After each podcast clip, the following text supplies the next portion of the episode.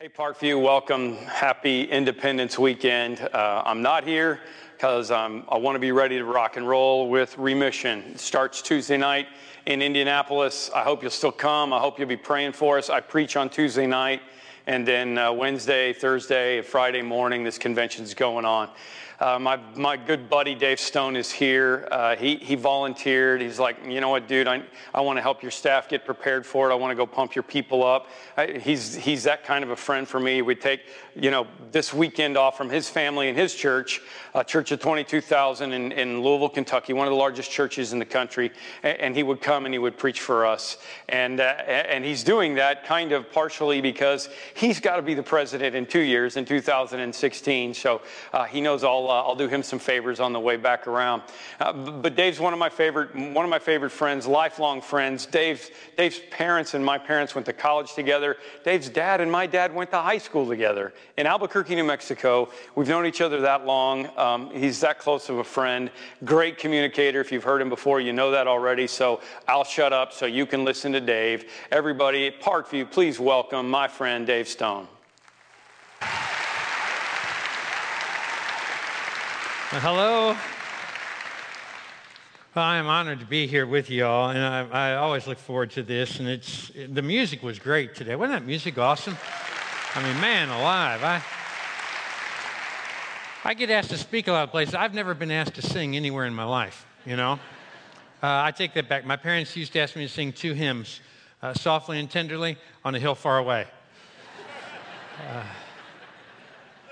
gives you some idea what my voice is like. But uh, I, I, loved, I got to hear him last night and again this morning and, and next hour. And I do wish that Tim was here, but he is not here because of all that he has going on this week. And whether you realize it or not, this is uh, about the highest honor that someone could, could get within the Christian churches and also the largest responsibility and that is being the president of the North American Christian Convention. And he's been planning on this for, for two years and, and working hard, and there's so many of you all who have been involved in it.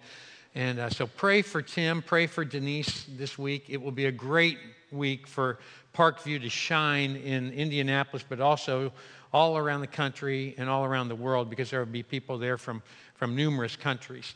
If you have a free day, you get a chance to slide down to Indianapolis, Tim will be preaching on Tuesday night uh, there. And uh, even if you got another day that you can come down, uh, there'll be a lot of great things that are taking place. I know he'd appreciate uh, your attendance and your support, but more importantly than that, I, I know that they would appreciate your prayers. And uh, you all are very blessed and fortunate to, to have the Harlows, and I know they feel the same way uh, about you all as, as well.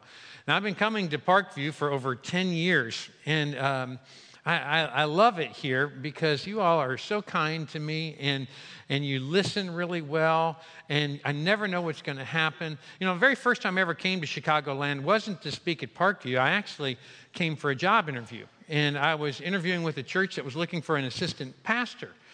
And so I was kind of excited about it. When I showed up, I found that there were five of us that were there for that role. And the pastor would not even come out of his, his office he would just kind of bark and, and say, next, for whoever the person was that was coming for the interview. And so the five of us are seated out there in this hallway, uh, not too far from here, about a half an hour away from here. And sure enough, the first guy went in. He'd been in there for about 10 seconds, and all of a sudden you hear this loud screaming, Get out of here! I can't believe you said that about me. You got a lot of nerve. The guy say, I'm sorry, I'm sorry, and went walking out. Well, this same scene kept replaying time after time. Finally, it got down to the fourth guy. The fourth guy went in, same thing. Pastor screaming his head off, I'm offended by you. I can't believe you said that. Get out of here. Guy went walking out. I'm sorry, sir. I'm really sorry. As he went walking past me, he looked at me. He said, Dave, he said, whatever you do, don't say anything about the guy's ears. I said, okay, I won't. I won't. So sure enough, the guy barked and said, next. I went walking in. As I shook hands with the man, I glanced up and I realized the guy didn't have any ears. He said, What's the first thing that you notice about me? I said, Well, you wear contact lenses. He said, That's unbelievable. He said, I have never in all my life met anyone who is so perceptive and so observant. He said, How in the world could you tell? I said, It's easy. You don't have any ears. If you had glasses, they'd fall off. uh, yeah. He did not think it was that funny. Uh, and I didn't get that job. Shocking, right? Uh, last night, I'm telling you, every time I come to Parkview, something happens. Either you're in a different building. Every time I come, well, we built another building. Why? Well, we've added another service. Why? Oh, we've, we've got six services now. We've got this going on. Oh, we met outside last week. You know, all these different things. Last night, no lie, I'm in the middle of my sermon. I'm two minutes into my sermon, and all of a sudden, the fire alarm goes off in here. And that fire alarm is loud. It's more obnoxious than any teacher you've ever had. And I mean, it was just blaring every five seconds. So we all got up in the middle of my sermon, and I'm, I'm accustomed to people walking out when I preach, you know. so it didn't really throw me off. And then finally, somebody pulled me out and said, Hey, you can come out too. And I was still preaching, you know. Uh, but we went outside. We had a great time out there for about 10 or 15 minutes. Got to meet a lot of uh, Orland Park's uh, finest fire firemen. It was great. And uh, I started taking pictures and video of everything taking place and sending it to Tim Harlow.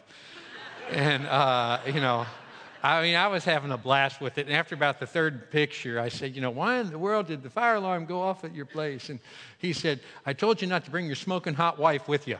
You know? So we're safe this hour. She's coming next hour, but uh, we might have problems then. But uh, I don't know if you take notes on sermons. Uh, and I'm not asking you to do that, but I am asking you to listen for one line today. I don't know what the line will be, but, but God is going to lay one line on your heart. It will be different for every one of you. And uh, if you have Twitter, I'm going to ask you to tweet it to me. Uh, my address is really easy. It's Dave Stone 920. And uh, if, you, if you don't have social media or Twitter, uh, then just catch me. I'm, i hang out right out here in your lobby afterwards. And last night I just had a line of people that just walked by and they just told me the line that God said to them. It might be a line that I say, it might be something that God impresses upon you. But I just want to ask you to have ears to listen for that and to jot that down because it will be a very personal message. And if you tweet it to me, it's a kind of a form of accountability of saying that this is what you're going to embrace, this truth that comes from God's Word. Now, my title today is A Fresh Start. And the reason I chose a fresh start, you may not realize it or not, but we are at the halfway point of the year. It was six months ago this week that you made a lot of New Year's resolutions. Now, I'm not going to ask you how you're doing on those resolutions. Typically, when we do resolutions, you know, they, they typically deal with our, our physical being. Isn't that right? You know, we're going to exercise more, we're going to change our diet A few weeks ago, we had a, a, gal who called up our sports and fitness department, and she wanted information about our aerobics classes. And she said, uh, "Yeah, how do I sign up for the aerobics class?" And and the uh, assistant said, uh, "Just come to uh, the sports and fitness area, be there at nine o'clock, bring ten dollars, and wear loose-fitting clothing." And there's this pause, and the lady said, "If I had any loose-fitting clothing, I wouldn't be signing up for the aerobics class, right?" Well, that's kind of how it is. We all have things that we're working on. We're, we're all a work in progress, whether those goals are physical goals, whether they are dietary, whether they're career goals, or whether they're spiritual goals.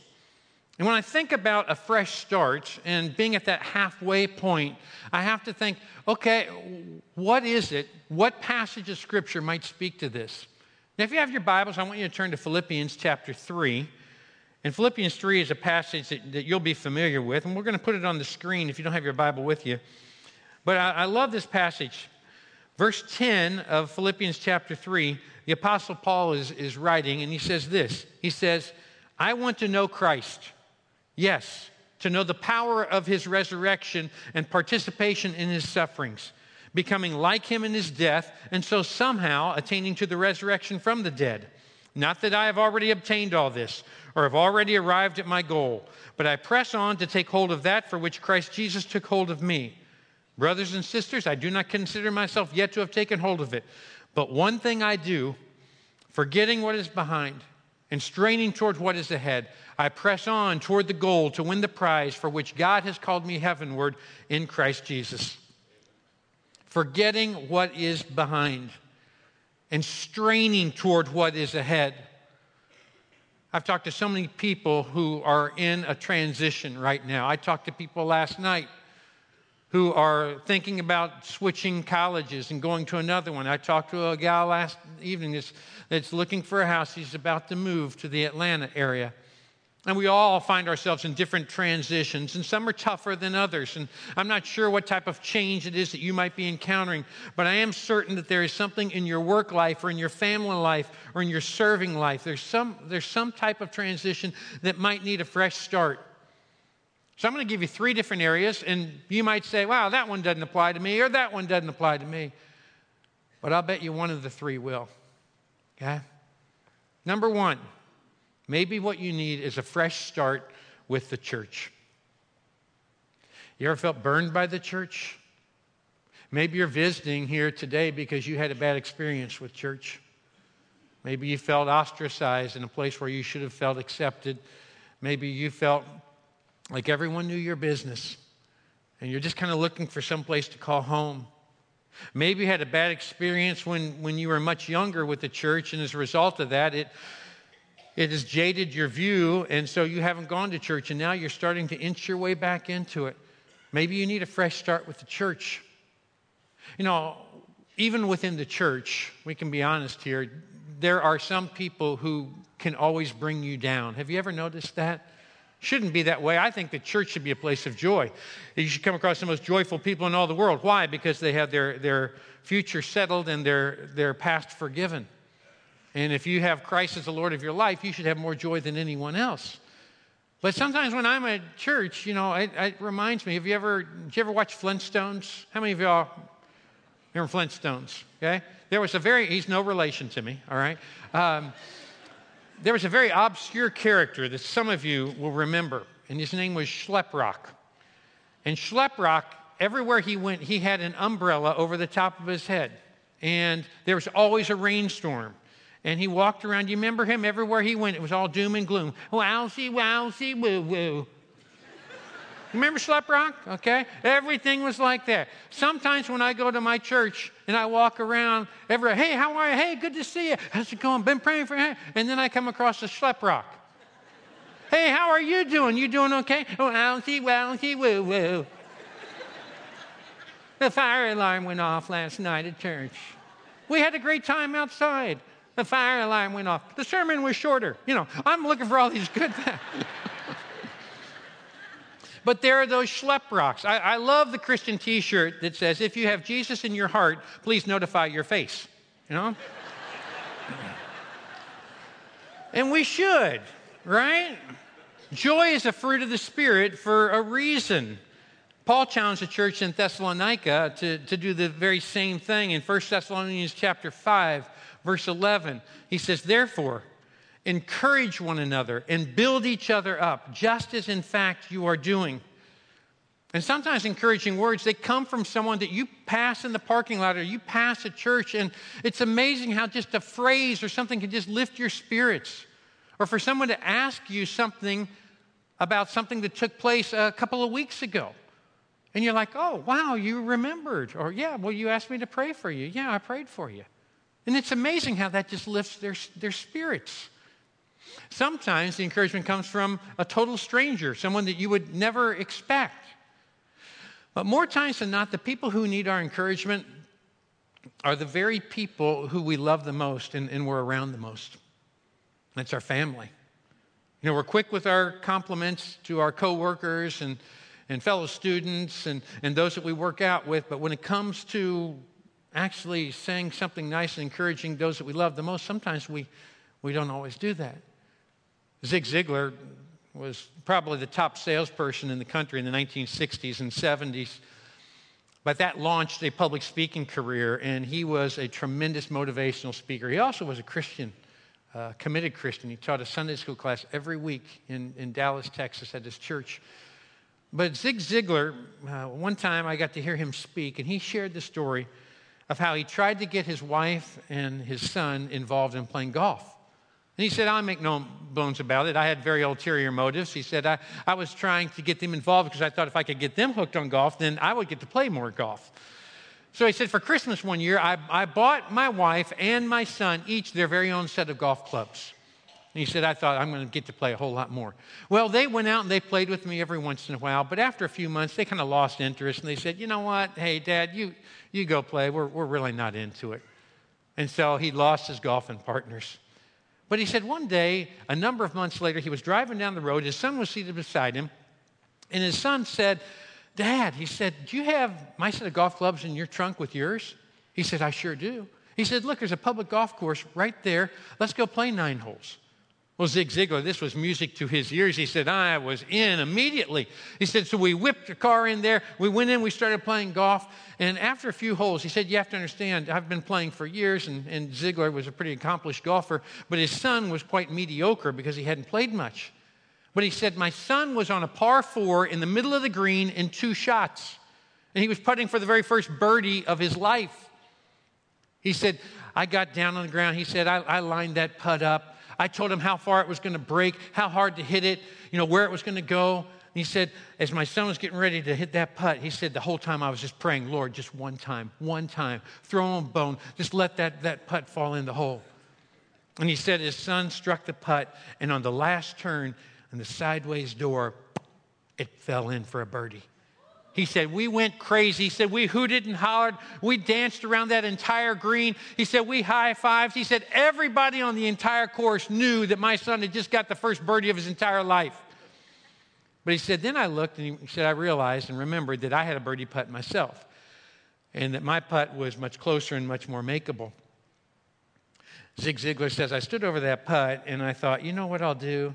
I'll just, I'll just push it outside about an inch and I'll miss it intentionally. And that way I won't rain on my son's parade and he can have the only birdie on this hole. But the more he thought about it, the more he realized that goes against everything that he had ever taught his son. He'd always taught his son to do his best. And so he stood over the top of the putt and he tried to make it and he struck the putt and he struck it well. And it fell in the dead center of the cup for another birdie. And his son looked at him and said, Nice, nice putt, Dad. Way to go. You got a birdie. He said, Thanks. And he put the flag back in the hole. And as they started walking to the next tee box, Zig Ziglar said, I stopped and I put my hand around my son's shoulder. He said, I got a question for you, son. He said, What's the question? He said, Were you rooting for me? He said, his son looked him in the eyes and he said, Hey, Dad, I always root for you. Do you have somebody like that in your family? You have somebody like that in your workplace who always has your back, who will do whatever it takes to encourage you, regardless of how down or depressed or discouraged you might get, they will always be in your corner. That's the way the church should be.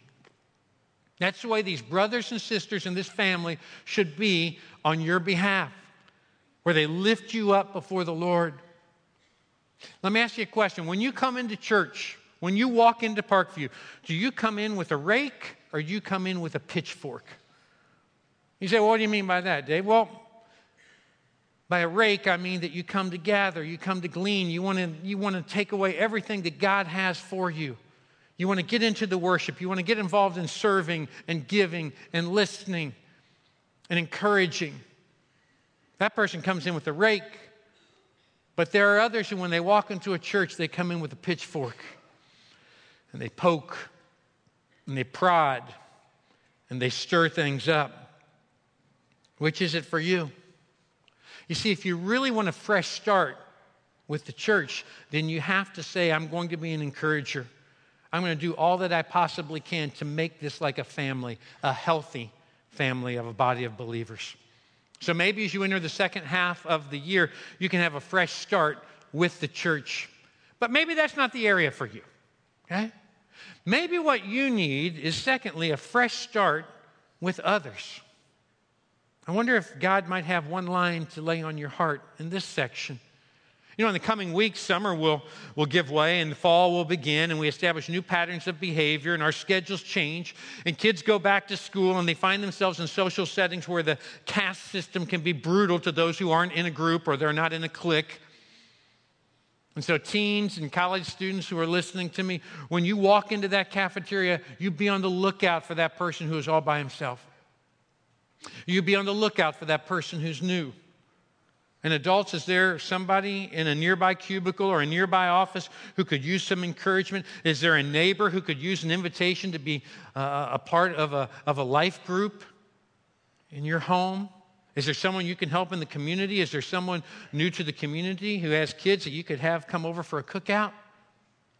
Now, I realize that there are some people in this world who are really tough to live with. You know people like that? They're really tough to live with, right? Please don't point at them if they're in your row, all right? Just, just nod, all right?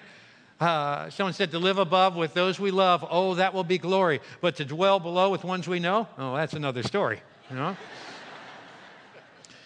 So, what we have to do is we have to say, okay, how is it that we can be distinctive? How is it that we can stand out in this world?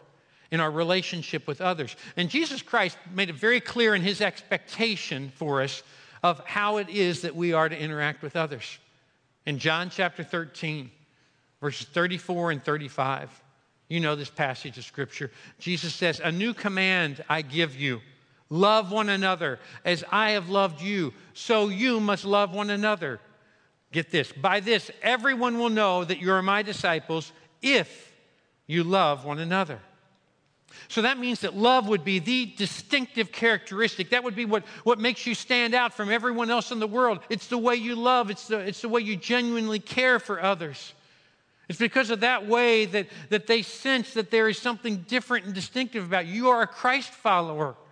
And it's because of the attention that you give to those who are neglected and overlooked.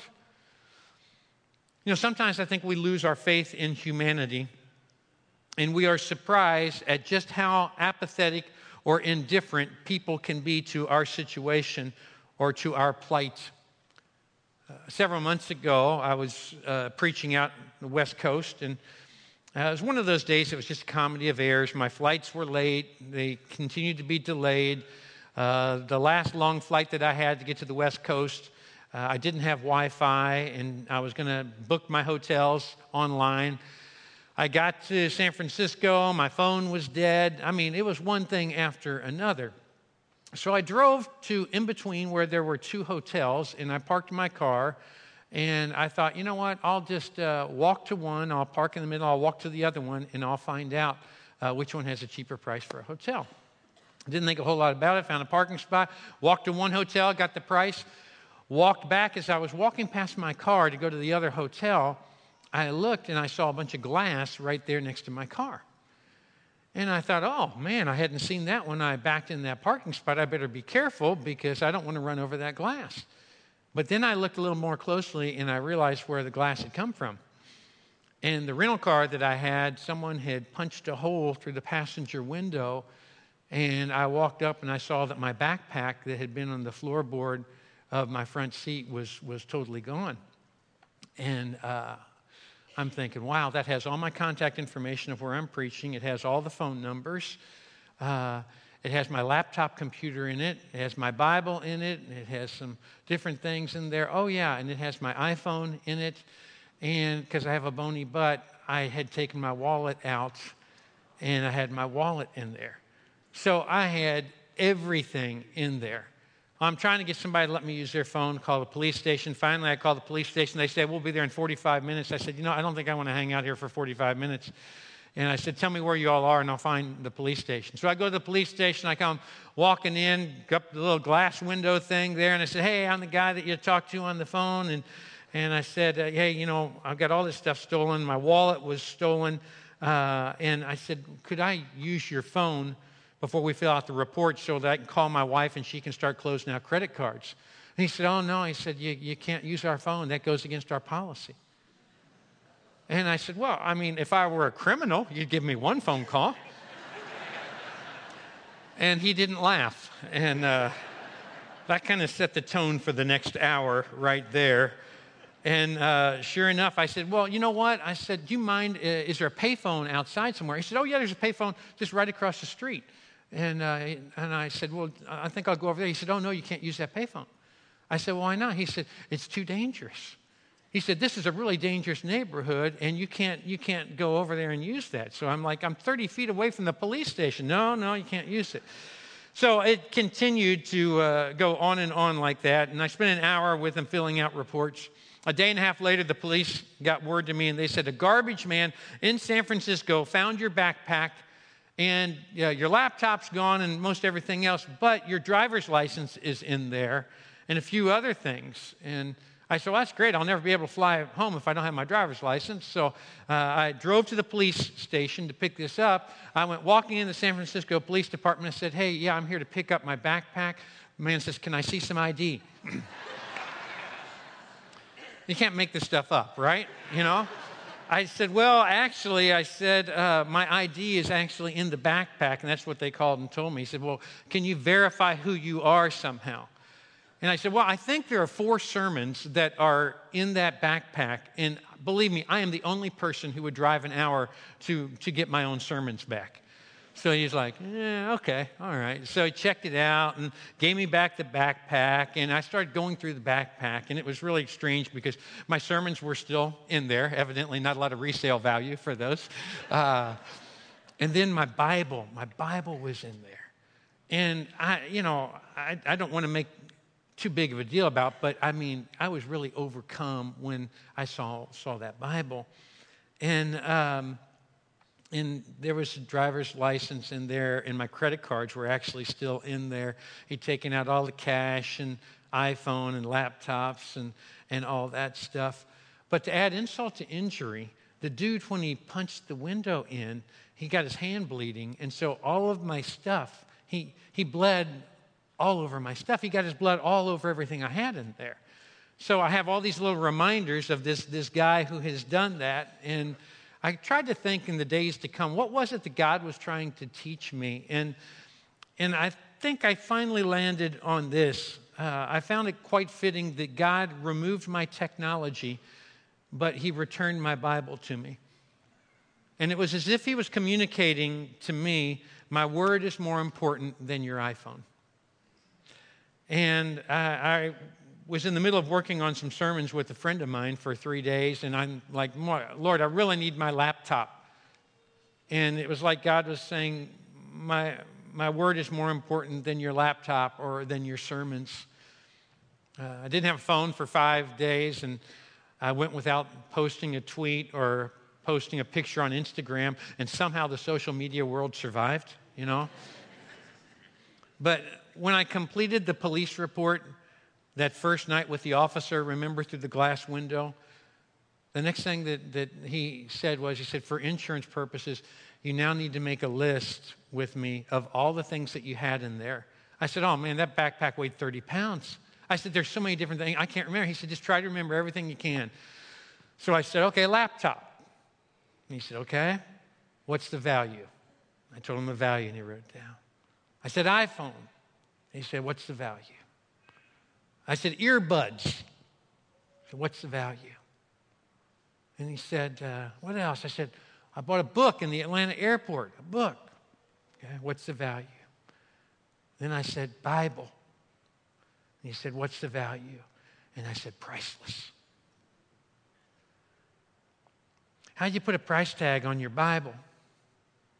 I mean, you could buy one for 20, 25 bucks, but if it's your Bible, you can't put a price tag on that. It's got your notes in the margin. It's got the little things. It helps you find things that, that you know where they are just because it's your Bible. 1 Peter 1 24 and 25 says, The grass withers, the flowers fail, the flowers fall, but the word of the Lord endures forever. And I just wonder if as this might be a time of resolution for you, are there some habits that you need to form with your quiet time that could help you with your relationship with God and your relationship with others? I mean, it's really tough to be right with others if you aren't in a right relationship with the Lord. And if you have a fresh start relationally with others, you have to say, are there some face to face conversations that I need to have? Or do I need to hibernate the laptop and turn off the phone? Are there some lonely people that I need to listen to? Are there some people that could use some laughter? Is there someone I could reach out to? Is there a fresh start that you need to make with the church or with others? Or maybe it's in the third area a fresh start with the Lord. Maybe there's one line that God's going to say to you in, in this section that is just for you. And perhaps it's a time for a spiritual renewal as we enter the second half of the year. And, and maybe during the summer you've done some traveling or you're about to do some traveling, or maybe life circumstances start to become a barrier to this weekly feeding time that you have of being encouraged by being with, with other Christians and believers. The writer of Hebrews says this in Hebrews chapter 10, verses 24 and 25. He says, And let us consider how we may spur one another on toward love and good deeds, not giving up meeting together as some are in the habit of doing, but encouraging one another, and all the more as you see the day approaching. I, I, I love standing out there after the service and just hearing your stories and meeting people who have joy and they love to come to worship. Why? Because they have a personal relationship with the Lord. They're on the same wavelength as the Lord. And coming to church affords you the chance to worship the Lord with people beside you, to get into God's Word, to be challenged and strengthened spiritually. And I know some of you are saying, Oh, Dave, you know what? I mean, I know the church thing, it sounds really good, but I feel so awkward when I come to church because I don't think I'm worthy of a fresh start. My past is too shady, my resolve is too shaky. I, I meet and talk with people on a regular basis who are very far away from God.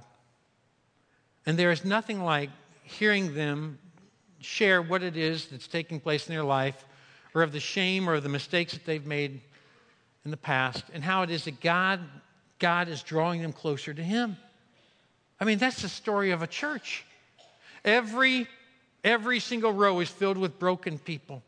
Every single seat is filled with people who have made incredible mistakes in life. The pulpit has a man standing behind it that has disappointed God time and time again. And yet, the message of the gospel rings true that if he can't forgive the worst of sinners, then he can't forgive any sinner. And the good news is, is that, that Christ can forgive all sinners. God can stir and start a revival in your life. He can give you that new start. He can change you. But the height of your turnaround will be determined by the depth of your desperation. The height of your turnaround will be determined by the depth of your desperation. Is church just something that you do, or is this really something where you're willing to dig deep and say, okay, Lord, will you forgive me of this? Will you help me to have a fresh start? You see, it all comes back to Jesus. It's not about a church, it's not about a building, it's not about a leader, it's not about a preacher, it's not about a Bible study leader. It all comes back to Jesus. Last year I was out of town playing golf. I don't get to play golf much anymore, and I play sometimes when I'm out of town. And whenever you play when you're out of town, you always get matched up with total strangers or people that you just don't know, which is sometimes good and sometimes bad. And typically what happens, I'm playing with three total strangers, and after about five or six holes, the conversation will turn to what everybody does for a living. And on this day, uh, they start asking that question What's everybody do? Well, I do this. What do you do? I do that. What do you do? I do this. And they come to me. What do you do? I'm a preacher. oh, oh. He's a preacher. Good. And it's always fun because the next two holes, whenever they hit a bad shot, their language changes you know, this guy slices one into the lake, and all of a sudden he goes, Oh, shucks. shucks, where'd that come from? Is this the same guy? You know. But this guy was consumed with wanting to find out how many people came to my church. And it's always a rather strange question because I think that people have a, a stereotype of what a large church is like, like Parkview or, or Southeast. And so I to try to avoid that question just because I think people have misconceptions of, of larger churches. And he kept asking, you know, how many people go to your church? And I just, well, you know, we, we got a lot of folks. And, uh, you know, I'd, I'd, always just kind of blow it off and, and him haul around. Finally, at the end of the round, he came over to my cart. I'm sitting there with my cart mate, and, and he says to me, he says, hey, how many people go to your church each weekend? And so I said, about 20,000 people. And he thought for a second. He said, Well, that's impossible. That's it. There's no way that you, as a pastor, can know all 20,000 people. And I said, Well, you're right. I can't, but Jesus can. And the guy in the cart next to me leaned over and said, And that's all that matters.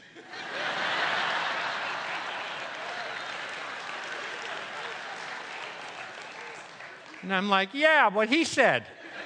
You know?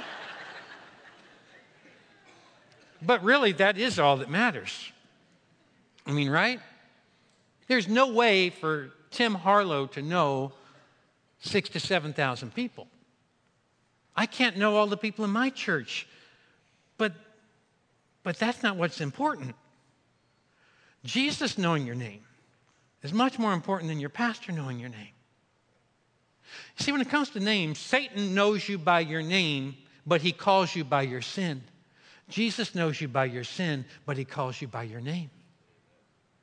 And there's a huge difference. It all comes back to where your identity is found. Your identity is found in Jesus Christ. He has a father who longs to have a relationship with you, with each and every one of you. About four years ago, my, my older daughter moved to Dallas, and it was around the same time that my younger daughter went to college in Nashville. And uh, some of you can relate to the emotions of, of your two daughters leaving town and moving a long ways away. And, and I took my daughter, my younger one, to college. And if you're not emotional on that day because of your child leaving, then the cost of college tuition will make you cry, right? But before I left her on that campus, I said, Sadie, I said, now I, you need to stay here at the campus for at least two weekends. I know you're going to want to come see me. I know you're going to want to come home. I know you're going to miss me. You have got to stay for two weeks to get acclimated. She said, Okay, I will. Well, two weeks came and went, and she stayed. I'm like, Praise the Lord. But then three weeks came and went. And then four weeks. And then five weeks, and she still didn't drive the three hours back home. At five weeks and three days, I was going crazy. And I was dying. And I called my wife up, and she said, What are you doing today? I said, Well, I actually just canceled all my appointments, and I am driving to Nashville. Please don't be mad at me, but I just missed Sadie. And, and Sadie had been gone for five weeks and three days. And I said, I'm going down to see Sadie. And so I got down there, and uh, I tried to call her and she wasn't answering her phone. So I called her roommate and said, Do you know where? Oh, yeah, she's taking a nap in, in our room. And she said, You want me to go wake her up? I said, Yeah. I said, Tell her to look outside her dorm window. And here I am out on the lawn out there, all right? And I bought a bouquet of flowers on my way down there. So I'm standing out there, and all these college students are walking past, and I wish you could have seen the looks on the, on the guys' faces because they're looking at me like, Get somebody your own age, you know? and I'm standing out there with the flowers, and finally, I see Sadie peer back from the window, and she pulls the blinds back, and she sticks her head out. It's kind of sunny out there, and she locks in, and she sees me with the flowers. And she waves, and she sends me a text message and says, I'll meet you down in the lobby in three minutes. I'm going to throw some jeans on. And I went in that lobby and I sat there at this couch and I've got these flowers and I'm right at the base where the steps come down. And I got to tell you, if I could somehow take you there with me, my heart was about to beat out of my chest because it had been five weeks and three days since I had seen her face. And I couldn't wait to be in that relationship with her. And I waited for what seemed like 10 or 12 minutes, but it probably was about two minutes. And finally, I hear this sound of feet coming down the steps, and I see her come into sight. She throws her arms out, jumps into my arms. I give her a hug. I tell you that story because your Heavenly Father longs to be in that relationship with you. And for some of you, it's been five days since you've talked to him or seen him. For some of you, it's been five months and three days. Some it's been five weeks and three days. I don't know what it is for you, but he longs to be in that relationship with you and for you to have that fresh start. And he went to some incredible lengths so that you could. Jesus went to the cross for a very noble purpose, and he stayed up there on the cross when he could have come down. Why did he stay up there? He stayed there because he knew that only by him staying on the cross would our sins be paid for. And he became a sacrifice to pay for my sins. To put it another way, he got his blood all over my stuff. All over my pride, all over my lust, all over my selfishness. And he got his blood all over your stuff too. All over your indifference and your jealousy and your anger. And he covered over all of our sins that we've committed in the past so that we could have a fresh start. You want a fresh start today with your church or with others? Well, the starting point is to have a fresh start with the Lord. Let's pray together. Father in heaven, uh, we, we long for that fresh start that only you can give. And we know that you can make it last and that you can keep it going when we totally turn ourselves over to you. So, Father, we ask that you would make that difference in our lives and that you would help us to walk more closely with you and to return to you and to see you there with outstretched arms to welcome us. It's in the powerful name of Jesus Christ that we pray. Amen.